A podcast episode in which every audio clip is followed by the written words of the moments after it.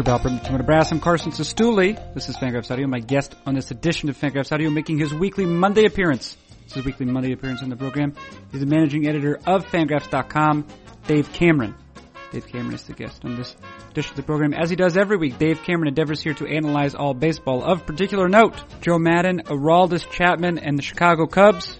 Maddon had indicated previously that Chapman might not be comfortable with a seventh inning role, and yet Chapman appeared to flourish in that exact role during Chicago's Game 5 victory over Cleveland. Cameron examines all of the factors which influence a decision like that. Moving on, those Chicago Cubs were remarkable this 2016 season for exhibiting basically zero weaknesses. They do possess one, however, and it concerns breaking balls, making contact with them, and when they do make contact, the exit velocity of the resulting batted ball. Cleveland has exploited that weakness, although whether it's intentional, there's some question. Finally, it's no surprise that both of the clubs participating in the World Series are attempting to end a long-standing World Series drought. Which of them, I asked Dave Cameron, which of them stands to benefit most from a World Series victory? The answer might shock you, but only if you are particularly sensitive. Cleveland probably stands to benefit more if in this situation just because they've been a lower attendance team for most of the last 20 years, really since they broke up that mid 90s team with Albert Belle and Carlos Baerga and all those guys. I think it's probably a larger financial gain for the Indians from winning the World Series versus just making it. More level-headed commentary like that to follow. What's occurring right now, however, is really the reason I do this. It's to discuss our sponsors, SeatGeek and SeatGeek.com. Have you ever been frustrated trying to buy tickets online? A lot of sites make it complicated. A lot of sites will assess fees at various points during the transaction. The transaction of buying a ticket for a sporting event or a concert, but not SeatGeek. Not SeatGeek at all. What they do is to pull tickets, to aggregate tickets available at all the sites, all of the big ticket sites into one place to give their customers the best chance of finding a deal. Even better, what they do is to assess a grade based on value to every ticket so that like an early 20th century baseball GM, you, the ticket buyer, can exploit market inefficiencies. And finally, for what is SeatGeek known if not their honesty, almost to a fault, but they regard it as the best policy nonetheless. And unlike StubHub, unlike StubHub, with SeatGeek you will never find fees or hidden fees added to your total. For enduring this message, Fangraphs audio listeners are entitled to a rebate, a $20 rebate. Here's how to claim it. What you do is you download the free SeatGeek app, you go to the settings tab, and click add a promo code, enter the promo code FANGRAPHS, that's F-A-N-G-R-A-P-H-S. SeatGeek will send you $20 after you've made your first ticket purchase. Download the free SeatGeek app and enter the promo code FANGRAPHS today for your nearest possible convenience with which utterance we have ended the sponsor's message and almost the entirety of this belabored introduction. What is it? It is Fangraphs Audio. Who does it feature? Managing editor of Fangraphs, Dave Cameron. And when does it begin? Right now.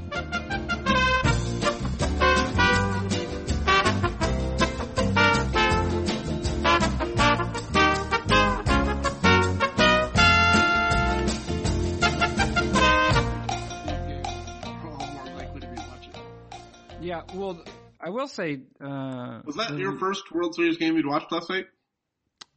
That's uh, you, that is not a fair characterization of my life. A, it, was a, it was a question. Yeah, no, no. I mean, you mean you mean this year or in No, general? I- Of this World Series. Because you No, had no, no. had live blog last night's game. yeah, I did. I don't know if I. I mean, I've sat. Uh, I don't know if I've watched all nine innings of every game, but I've watched- certainly watched watched all every game. innings of any game? Yeah, last night's game. Besides last night's game? yeah. Yeah? Yeah, I, okay, yes, I did watch all of last night's game, Dave. I was writing about I it. realize that. I'm talking about the other games in which you were not contractually required to watch all of your. I've watched most of those games, Dave Cameron. Most. But sometimes, Okay. for example, I will sit down with my wife uh, for dinner, and uh, she's not necessarily a huge baseball fan, and so we You, will you not. live on the East Coast, yeah, so these games start at 8.10 your time. yeah, we're very European in our time are you Uh, having dinner? we're, I, like I'm telling you, we're very European in our sensibilities. Do you have dinner at like 10? No, it could it could be any time after eight ten, Dave Cameron, as you just pointed out. What is, what is standard dinner time in the Cistulli household? It's a uh, um, First of all, you're giving me a lot of credit as a as a man to call it the Cistulli household. Okay. Um, or just as a Cali- human. Cali household. Yeah. Um, eight's not unusual. Seven, eight depends. Okay. Yeah. Seven, I think, is a reasonable dinner time. After eight, you're you're pushing into Appelman territory. Appelman likes it. Yeah. Yeah, he likes he likes to have the late dinner. The um, let me ask you actually with regard to the chat yesterday. I wasn't sure if I was going to ask you this or not, but we've segued beautifully into it. If you would shut up. Um, If I shut up, this will be uh, more of a monologue than a podcast. Yeah, that's true. There's here's a question: Is that uh, during during the live chat, um, readers will say they ask me questions like, um, I don't know, it was around the fourth inning or so. It was obviously it was a close game the entire time, but I think the, there was a question to the effect that if this game tightens uh, up, you know, if, if uh, Cleveland comes back, scores a run, will we see Andrew Miller in the fifth or sixth inning? Right. And I think that it was always going to be the case uh, um, for Game Five, right? That Cody Allen was going to come in first. Is that fair? Is that right? Yeah, probably. I think they wanted to avoid using Miller needlessly. Right. Okay.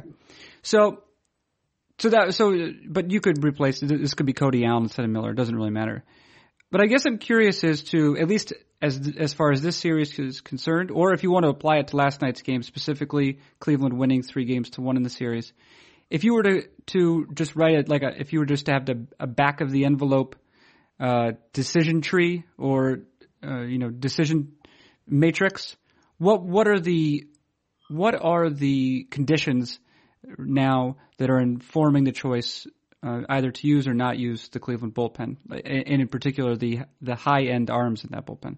Yeah, I mean, so I think this is at one of the areas where I maybe diverge a little bit from common wisdom. Um, is I think when you're in a series like this, you need to look at the larger goal, right? So like for the Cubs, down three to one, they have to win three straight games. Uh, to me, there's no difference between like losing in five or losing in six. I mean, maybe you get like an extra game and some extra revenue, but like in terms of the the goal is to win the series. So if you're down 3-1, you have to win three straight games, and your decision should be based on how do I win three straight games. If you're the Indians, you have to win one of three, and your question should be how do I maximize my chances of winning one of the next three games. Uh, we talked about this, or I talked about this a little bit on Twitter after Jon Lester was removed after the sixth inning last night. I pointed out that taking him out with a lower pitch count, it turns out he took himself out of the game, but removing him with a lower pitch count likely increases his availability to pitch in game seven on Wednesday and could have some benefits down the line. And the general response was, you can't take that into consideration. That's stupid. You have to win the game in front of you. And I think the general consensus of most fans is you, in the World Series, especially if you're in an elimination game, you simply try and win today and figure out tomorrow tomorrow. I disagree with that sentiment. And I think from Terry Francona's perspective, he didn't have to win yesterday's game. And it's not really the end of the world that they didn't, because now they're going home. They get two games at home. They'll have had Miller with two full days of rest because he didn't pitch yesterday, and then he gets the off day. So now you can either be extremely aggressive with Miller's usage in game six, knowing that you have Corey Kluber coming back in game seven, and you might not need Miller for three innings, especially when you're going to have Cody Allen plus Kluber. Um, so you can be really aggressive with Miller in game six, or you could even say, hey, look, you know, I'm going to be somewhat reasonably aggressive with him, only using him for an inning or two innings in both games and, and really maximize my chances of winning one of those two. So I think in, in Francona's defense, yesterday wasn't the position where you'd say, hey, look, Miller's pitched two days in a row. He threw, what, 27 pitches on Saturday night. I don't necessarily know that you want to burn him and say, I'm going to make him throw a third straight day, which could potentially have consequences for game six and seven and his usage then in a game where I'm not winning and uh, I might lose anyway. So, so, you, so the the difference between winning, losing, tied, that was uh, you think that that was imperative in uh, Francona's choice to go to, for example, Mike Clevinger in the fifth as opposed to um, Cody Allen or y- Yeah, you know even. so I mean, I think when, well, Clevinger started warming up after Anthony Rizzo's double, I believe. So at that point, the game was tied, and the go-ahead run was in scoring position with nobody out. Uh, and then I think what Ben Zobrist singled, and that's when Clevinger really started to get going. So at that point, first and third, nobody out. Uh, pretty likely Rizzo was going to score, and the Cubs were going to take the lead that inning. Uh, I think if you're Terry Francona and you're looking at it and saying, look, you know, they've got Jon Lester on the hill. Lester's an excellent pitcher. Uh, you know, they're probably going to be pretty aggressive in how they use Aroldis Chapman in this game, given that their backs are against the wall and there's an off day tomorrow. we have to expect that we're probably not going to score a lot of runs in this game. We might not score any more runs. Do I want to use Andrew Miller on a third consecutive day in a game which might already be lost? At this point, like I might be throwing, you know, good money after bad at that point because I'm already probably losing. No matter, even if I bring Miller in, he's probably not going to be able to strand Rizzo at third base. Like maybe he could, but you're dealing with Rizzo or Miller on a third straight day, probably going to be a little less effective. Um, and all they really need to, I mean, they could put down a squeeze bunt and take the lead. So I think realistically, if you're if you're choosing and saying, look, do I need to go all out to try and win this game when I have two home games coming up and I can have Miller off two days rest if we lose this game and I don't use him? I don't think there's a sense of urgency for Francona to have to use Miller yesterday. There is a. Um, uh, you mentioned uh, you mentioned the, the possibility of World Series revenue, um, and I'm just curious. Uh, what is the added value of winning the World Series versus merely appearing in it for a franchise? So it, it varies by franchise. Um, I think for the Cubs, there's going to be a, probably a lot more value because they have this 108 year World Series drought. And so, um, I think changing the narrative and kind of giving their fan base, um, you're basically throwing a bone to like lifelong fans, right? Like they're Cubs fans are going to be Cubs fans no matter what. They're going to watch the games no matter what. They're going to come to Wrigley. You're not necessarily um, changing the amount of revenue you're going to get from them, but you're probably going to be able to uh, convert new fans and give them a lifelong memory that's going to allow them to remain Cubs fans. I mean, I think at some point there's diminishing returns um, or maybe that's not right, the right term. There's uh, some damage that could be done to the franchise's fan base if they legitimately never win, right? After like 140 You don't think? I mean, 100 years, over 100 years seems like you legitimately can't win. Uh, I mean, the I think baseball's changed so much now that like I wouldn't expect fan bases to be totally hopeless at this point, just knowing like, hey, look, you know, we were terrible for a long time, but now we're, I think, I don't think Cubs fans are hopeless based on the fact they haven't won in 108 years. Give it another 50, I think they might like, start to give up. Okay. so, well, yeah, cause I guess, but no, you said for the, you said for, for Chicago that might be an advantage. And Cleveland obviously uh, has also gone through a pretty extensive drought. Yeah, and I think Cleveland's probably stands to benefit more in this situation just because they've been a lower attendance team for most of the last 20 years, really since they broke up that, that mid-90s team with Albert Belle and Carlos Baerga and all those guys, uh, when they used to sell out Jacobs Field all the time. Um, now, you know, they're generally lower in attendance, they're a lower revenue team, they don't have a great TV deal. I think there's probably a larger financial gain for the Indians uh, in order to, from winning the World Series versus just making it. Uh, for the Cubs, it's probably less financial and more uh, great. We don't have to talk about you know 1907 anymore. If if you're considering two clubs uh, that have you know less than a 50 year drought in terms of the World Series, is it what would be better for Club X, right? To win four games to zero in a series, right? To win four games to zero or to lose three games to four where you're playing, you know, at least a f- probably a couple, a few more games at home.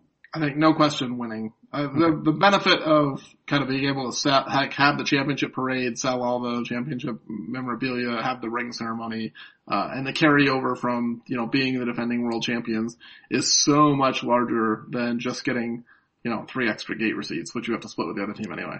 Okay, yeah, all right. So that that's what I was. I was wondering if there was like a like a situation like the like the Broadway play the um, the producers, the musical, the producers, which conceives of a situation where it actually is advantageous to have a bomb, to have a totally bad play, to write a bad play as opposed to a good one. Yeah, I'm sure the podcast Venn diagram of listeners uh, for the producers and Fangraphs Audio is total overlap. I, it's part of the cultural fabric Dave Cameron. You'll be shocked to know that I am I am totally unaware of this yeah. All right, fair enough. It was by Mel Brooks. Are you familiar with Mel Brooks? He Heard did. Spaceballs. Okay. Did you ever see? Did you ever see Spaceballs? No. You could probably list like the hundred most famous movies in, Amer- in American history, and I might have seen like five of them. All right, fair, fair enough. That should be a podcast at some time. Let's just list movies that Cameron has not seen. Yeah, but see if you're familiar with them. That would be uh, right. Actually, that might be a decent uh, off season, especially like around what, like late January. Yeah, Isn't there a lot of fatigue at that point? Like at that point, let's just talk movies. Uh, before, I don't know if it was right before or the early stages of the World Series. Uh, Joe Maddon said this, and I'm quoting, I think, from Ted Berg at For the Win at USA Today. Um, I'll just read an excerpt from it.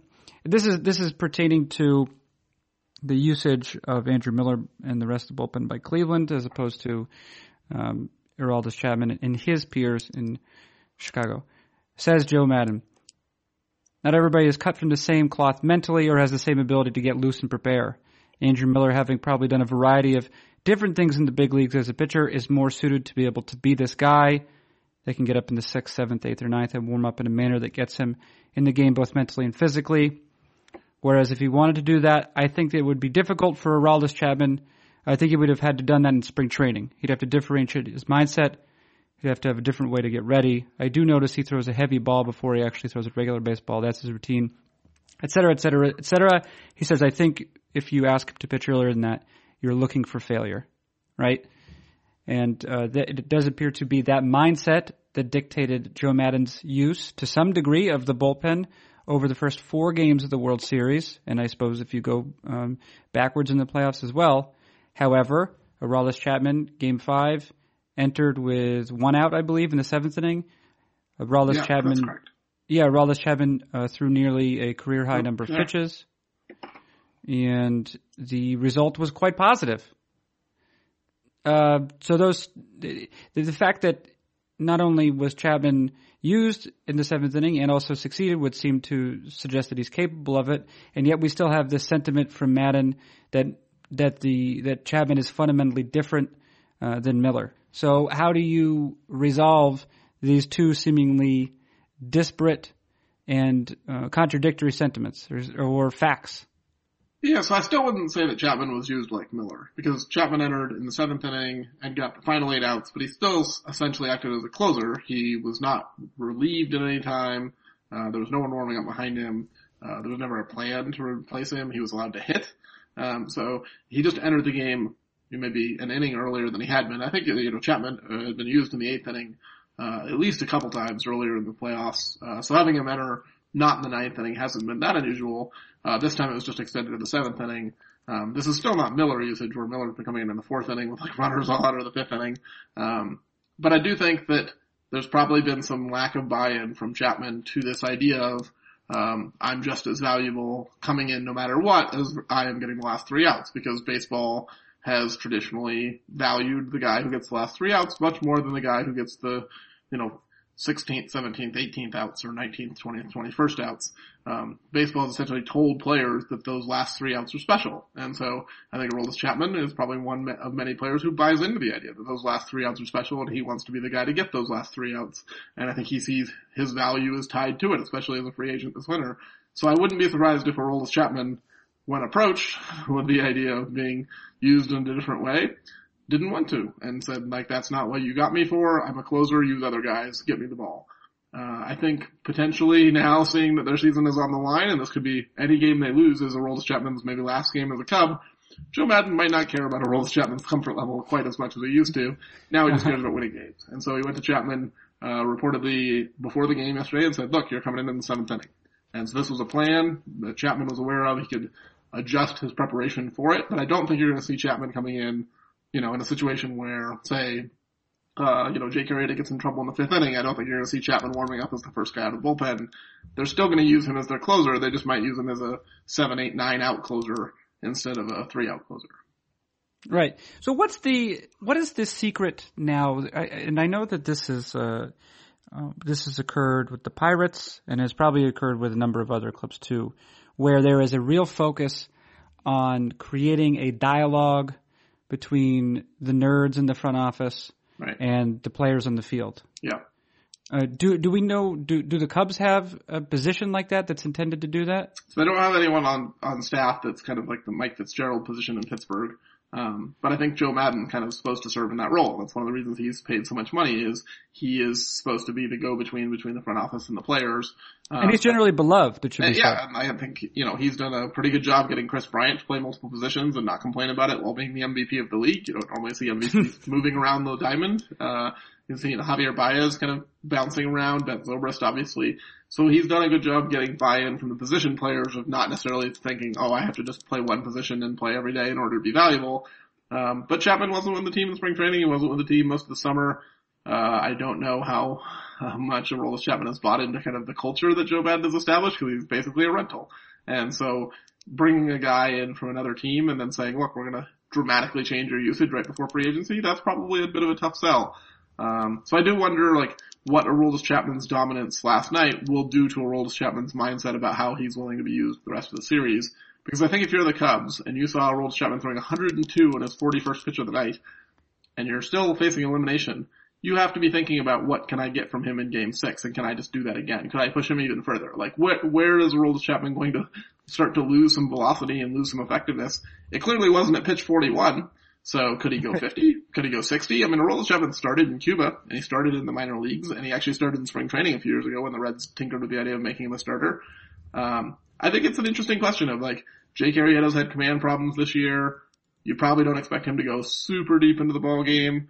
Uh, game seven is going to be a free for all where John Lackey and Jon Lester will be available out of the bullpen, so you might not even need Chapman for multiple innings in that game because you got three starters available. So could you go to Chapman before game six and say, look, we're to go Arrieta for five and you for four? I mean, could that be a plan? I don't know. That would be, I mean, that would be, that, and that's the exciting thing. Uh, uh, it's one exciting thing, right, that happens during the postseason is you find a number of players, certainly pitchers, uh, working in roles that uh, are unfamiliar to them. Um, and of course, we see we see them being used more often, generally the stars. Yeah, I mean, I think it's one of those interesting questions that no one, there's no data on this, right? Like, no one has any idea what a Aroldis Chapman would be like trying to get 12 outs because we've never seen him do it. He'd never gotten more than seven outs before last night, and he got eight. So pushing him from eight to 12 after one day off, that maybe that's crazy. But maybe considering the fact that he was throwing 102 in his 41st pitch, like maybe we have we haven't come anywhere near the point where Aroldis Chapman starts to fatigue and, and wear down to the point where he's a worse option than the next guy in the bullpen. And so, you know, especially with Hector Rondon not looking like he's particularly healthy and Joe Maddon not really trusting the rest of his relievers, although Pedro Strop is still quite good and probably should get more time. Uh, but if you were looking at it and say, look, you know, Chapman, we're going to go to you in the sixth inning if Arrieta's not throwing him, you know, completely dominant no hitter or something. Uh, say Arrieta's pitched like second half Jake Arrieta he struggled with his command. His pitch counts are probably already getting up there, and we're going to go to you in the sixth inning. We want you to get the rest of the outs. Uh, I don't know how Chapman would react to that. He might he might buy in based on what he did last night and say, "Oh yeah, I I can get the last 12 outs. That's awesome." Uh, he might also say, "That's crazy. You're going to blow up my arm before I'm going to get 100 million dollars this winter. I'm not doing that." No, he's going to. Yeah, that would I that would I would be concerned about that. I mean, he's probably done he's done well financially, but he could the sort of money he's on the verge of making is like you know is uh you just sit by the pool for the rest of your life. Yeah, I mean, well, he got thirty million from the Reds when he signed his initial contract, and that's the contract. So that's decent. You're saying you're suggesting that's decent money. Well, I mean, I think so. If you look at it, thirty million dollars, but he had to escape from Cuba, and I think we know from what Yasiel Puig and some of these other guys, he probably we don't know the exact details of how Chapman got out of Cuba, but I'm guessing he owed somebody some money for getting him out. Uh, so some chunk of his contract was probably paid to a smuggler essentially, and then the government takes a pretty good share of your taxes, and then your agent takes a pretty good chunk. Like, there's a decent chance that a Aroldis Chapman out of that thirty million dollars he's been paid over the last six years, actually put in his bank account like ten million, which is, mm-hmm. you know, I would happily have ten million dollars in my bank account, but for a top five closer in baseball who throws 103 miles an hour, that's um, he's about to get to put, up, you know, 50 or 60 or 70 million dollars in his bank account, depending on what his contract ends up being this winter. Uh, you know, he's going to dramatically change his financial situation if he can stay healthy. And I would think that Chapman's probably of the belief that he has more of a vested interest in his health than the Cubs do at this point. What are, do you have any sense of what the logistics are of I mean, just even hypothetically, of paying a smuggler after you make thirty million dollars. I uh, assume uh, you can't write a check, can you? Uh, I mean, so that part I don't know. I do think mm-hmm. what there was, there's been um, blackmail in these situations before. I believe, like at some point, uh, I don't remember the exact player, and that's why I don't want to speculate. But I believe yeah. there was a situation where a player had not paid the people who got him out of Cuba, and they yeah. took his family or like uh, threatened his family in some way. Um, I would imagine that smugglers are the kind of people you don't want to owe money to. Right. Just like personal safety. so, um, whether you have to just get a, like a, a bunch of unmarked bills or you like find someone who's willing to, you know, open a Swiss bank account for you. I don't know the logistics of the actual payment, but I would imagine that these people probably are pretty good at collecting. How do you account for it in your taxes? Yeah, uh, that's a good question. Uh, I have no idea. I mean, is that a sort of thing here? Here, even legally, Yeah. uh, can you tell your accountant, "Hey, listen, like five million. This is just these are fictional numbers, right? Right. No, these are real numbers, but Right, they're hypothetical. Uh, I have to give five million dollars to this guy. Right. Like, can you tell your accountant that? And your accountant's like, oh, uh, okay. I mean, I think like it's probably it's still reported as income. Like you don't get to like it's not a write off. Like there's no like smuggling deduction on the on the 1040. I mean, Uh, it's horrible, and it, it's funny because it's horrible. Yeah, I mean, I, I, as far as I know, you can't list them as like a subcontractor that you use to like for business purposes. Like, so I have a, you know, um, a s- business essentially that I've done some freelancing work for, and sometimes like you have to, um, pay people money in order for like you acquiring data or whatever, and you say, okay, uh, I get to write some of this off. I don't think that, um, say Yasiel Puig or whatever is like, yep, here's my boating expenses and my hitman expenses. I think, I think all of those things are probably just, yep, that's income, you spent it, it's just like buying a TV. Yeah, it's uh, quite a TV. Yeah, very expensive TV. The oh, let's see. I've made some notes here. It appears as though. Oh yeah, you wrote about it again today uh, with regard to the Cubs. Their uh, their troubles as an offense hitting the curveball. Yeah. Right. I've not done it very well. They've not done it uh, in the in the playoffs, and they did they did not they not done it also during the regular season, Yeah. which is strange because they basically did everything else during the regular season. Right, they were the best at everything except for hitting curveballs. Right. So here's the question: Just basically, is this is this a product?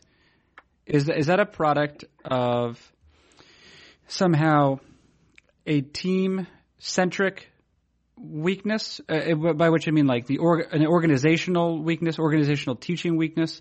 Does it somehow reveal the sort of players after whom uh, Theo Epstein and company have gone, or is it a product of randomness?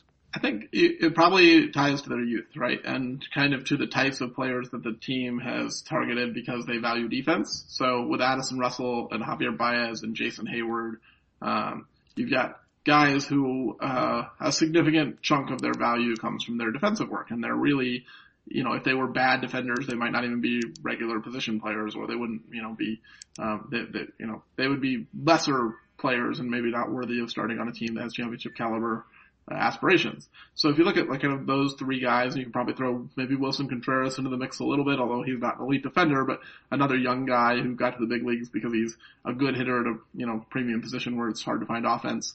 Uh, the Cubs have a lot of guys who are um, you know defense first guys or defense heavy guys, and so you expect to like carry them.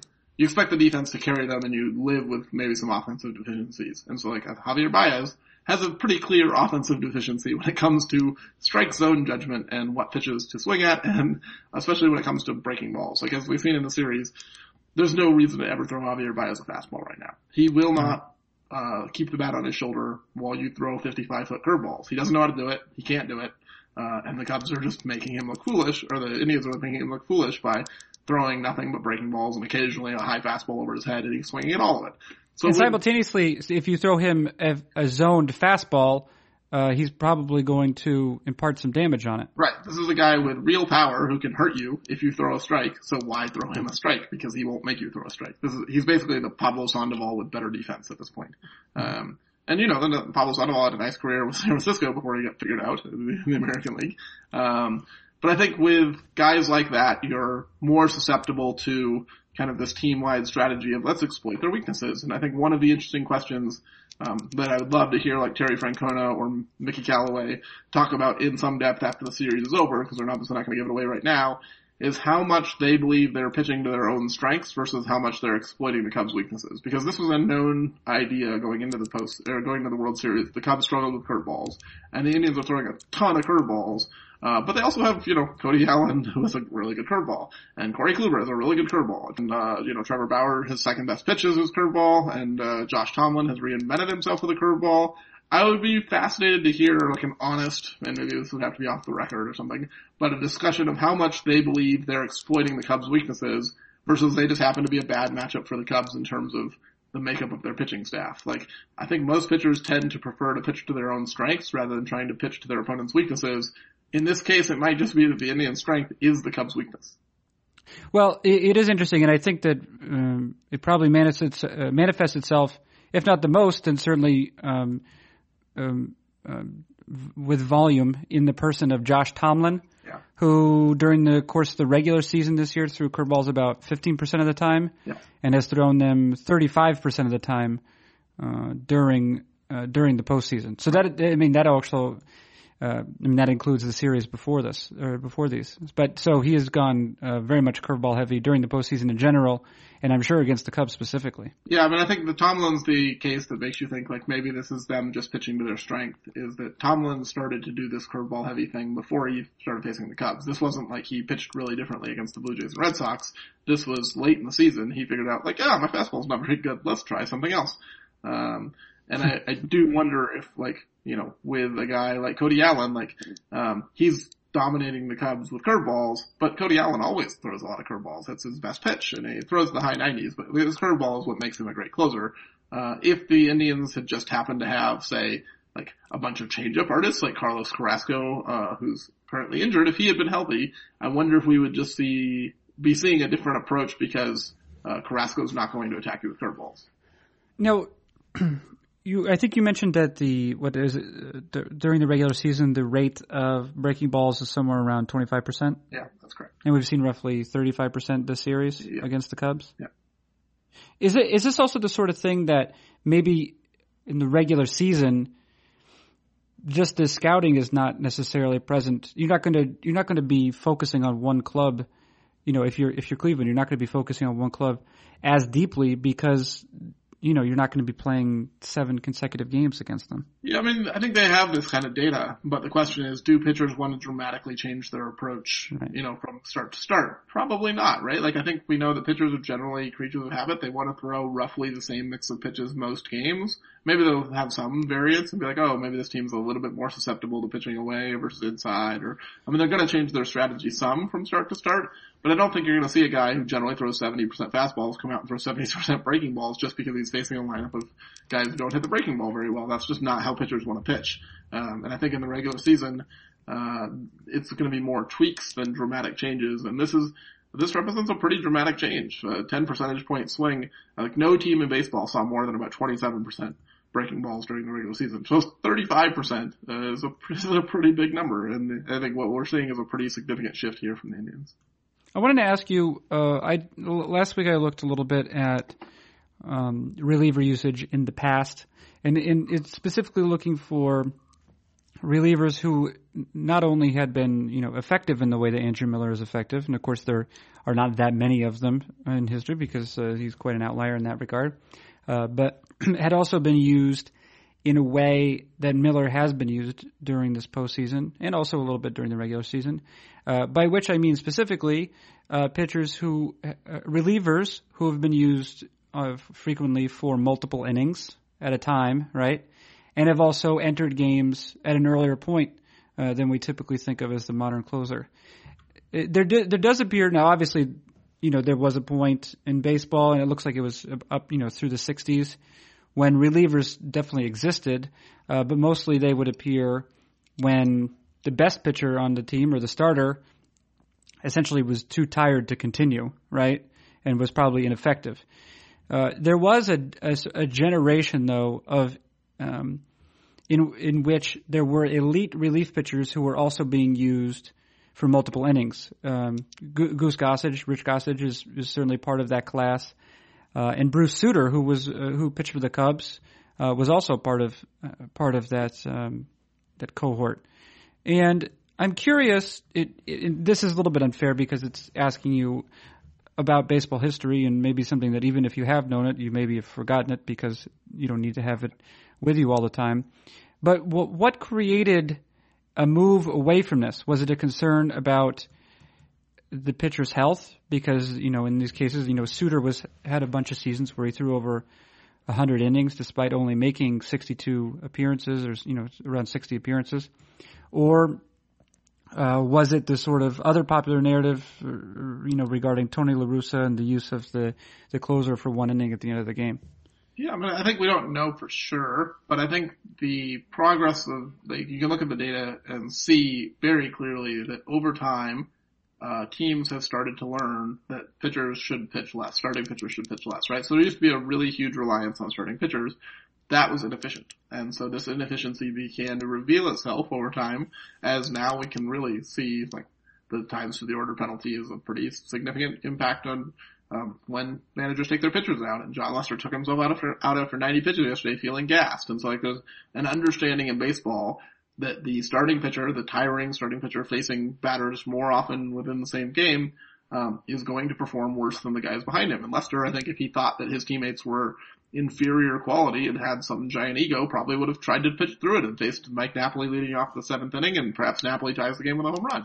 Um, but there's been a culture change and I think we now kind of understand starting pitchers, tiring, high pitch count, um, pitchers facing guys third, fourth, fifth times through the order.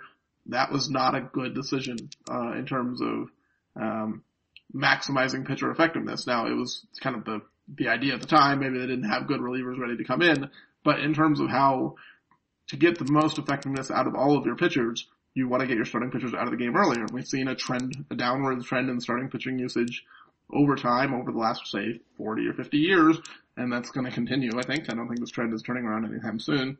So if you have starting pitchers getting removed from the game because of the understanding of their diminishing effectiveness as the game goes on, then you, it makes sense and, and, teams are incentivized to develop guys to handle the rest of the game. And so you say, okay, we're moving from, uh, you know, the kind of Goose Gossage, Bruce Sutter, three innings, 15 batters, 50 pitches, uh, more towards the specialists because of platoon matchups, right? So now we, instead of having one guy who has to go get all these guys out, we can mix and match. And so now you have, um, even greater effectiveness in the bullpen and, and that kind of leads, specialization has led to, um, you know, an increase in pitching effectiveness overall. And so I think, uh, part of it isn't just like, oh, the Bruce Sutters of the world and the Goose Gossages of the world got hurt too often. It's just an understanding of that was not the most effective way to run a bullpen.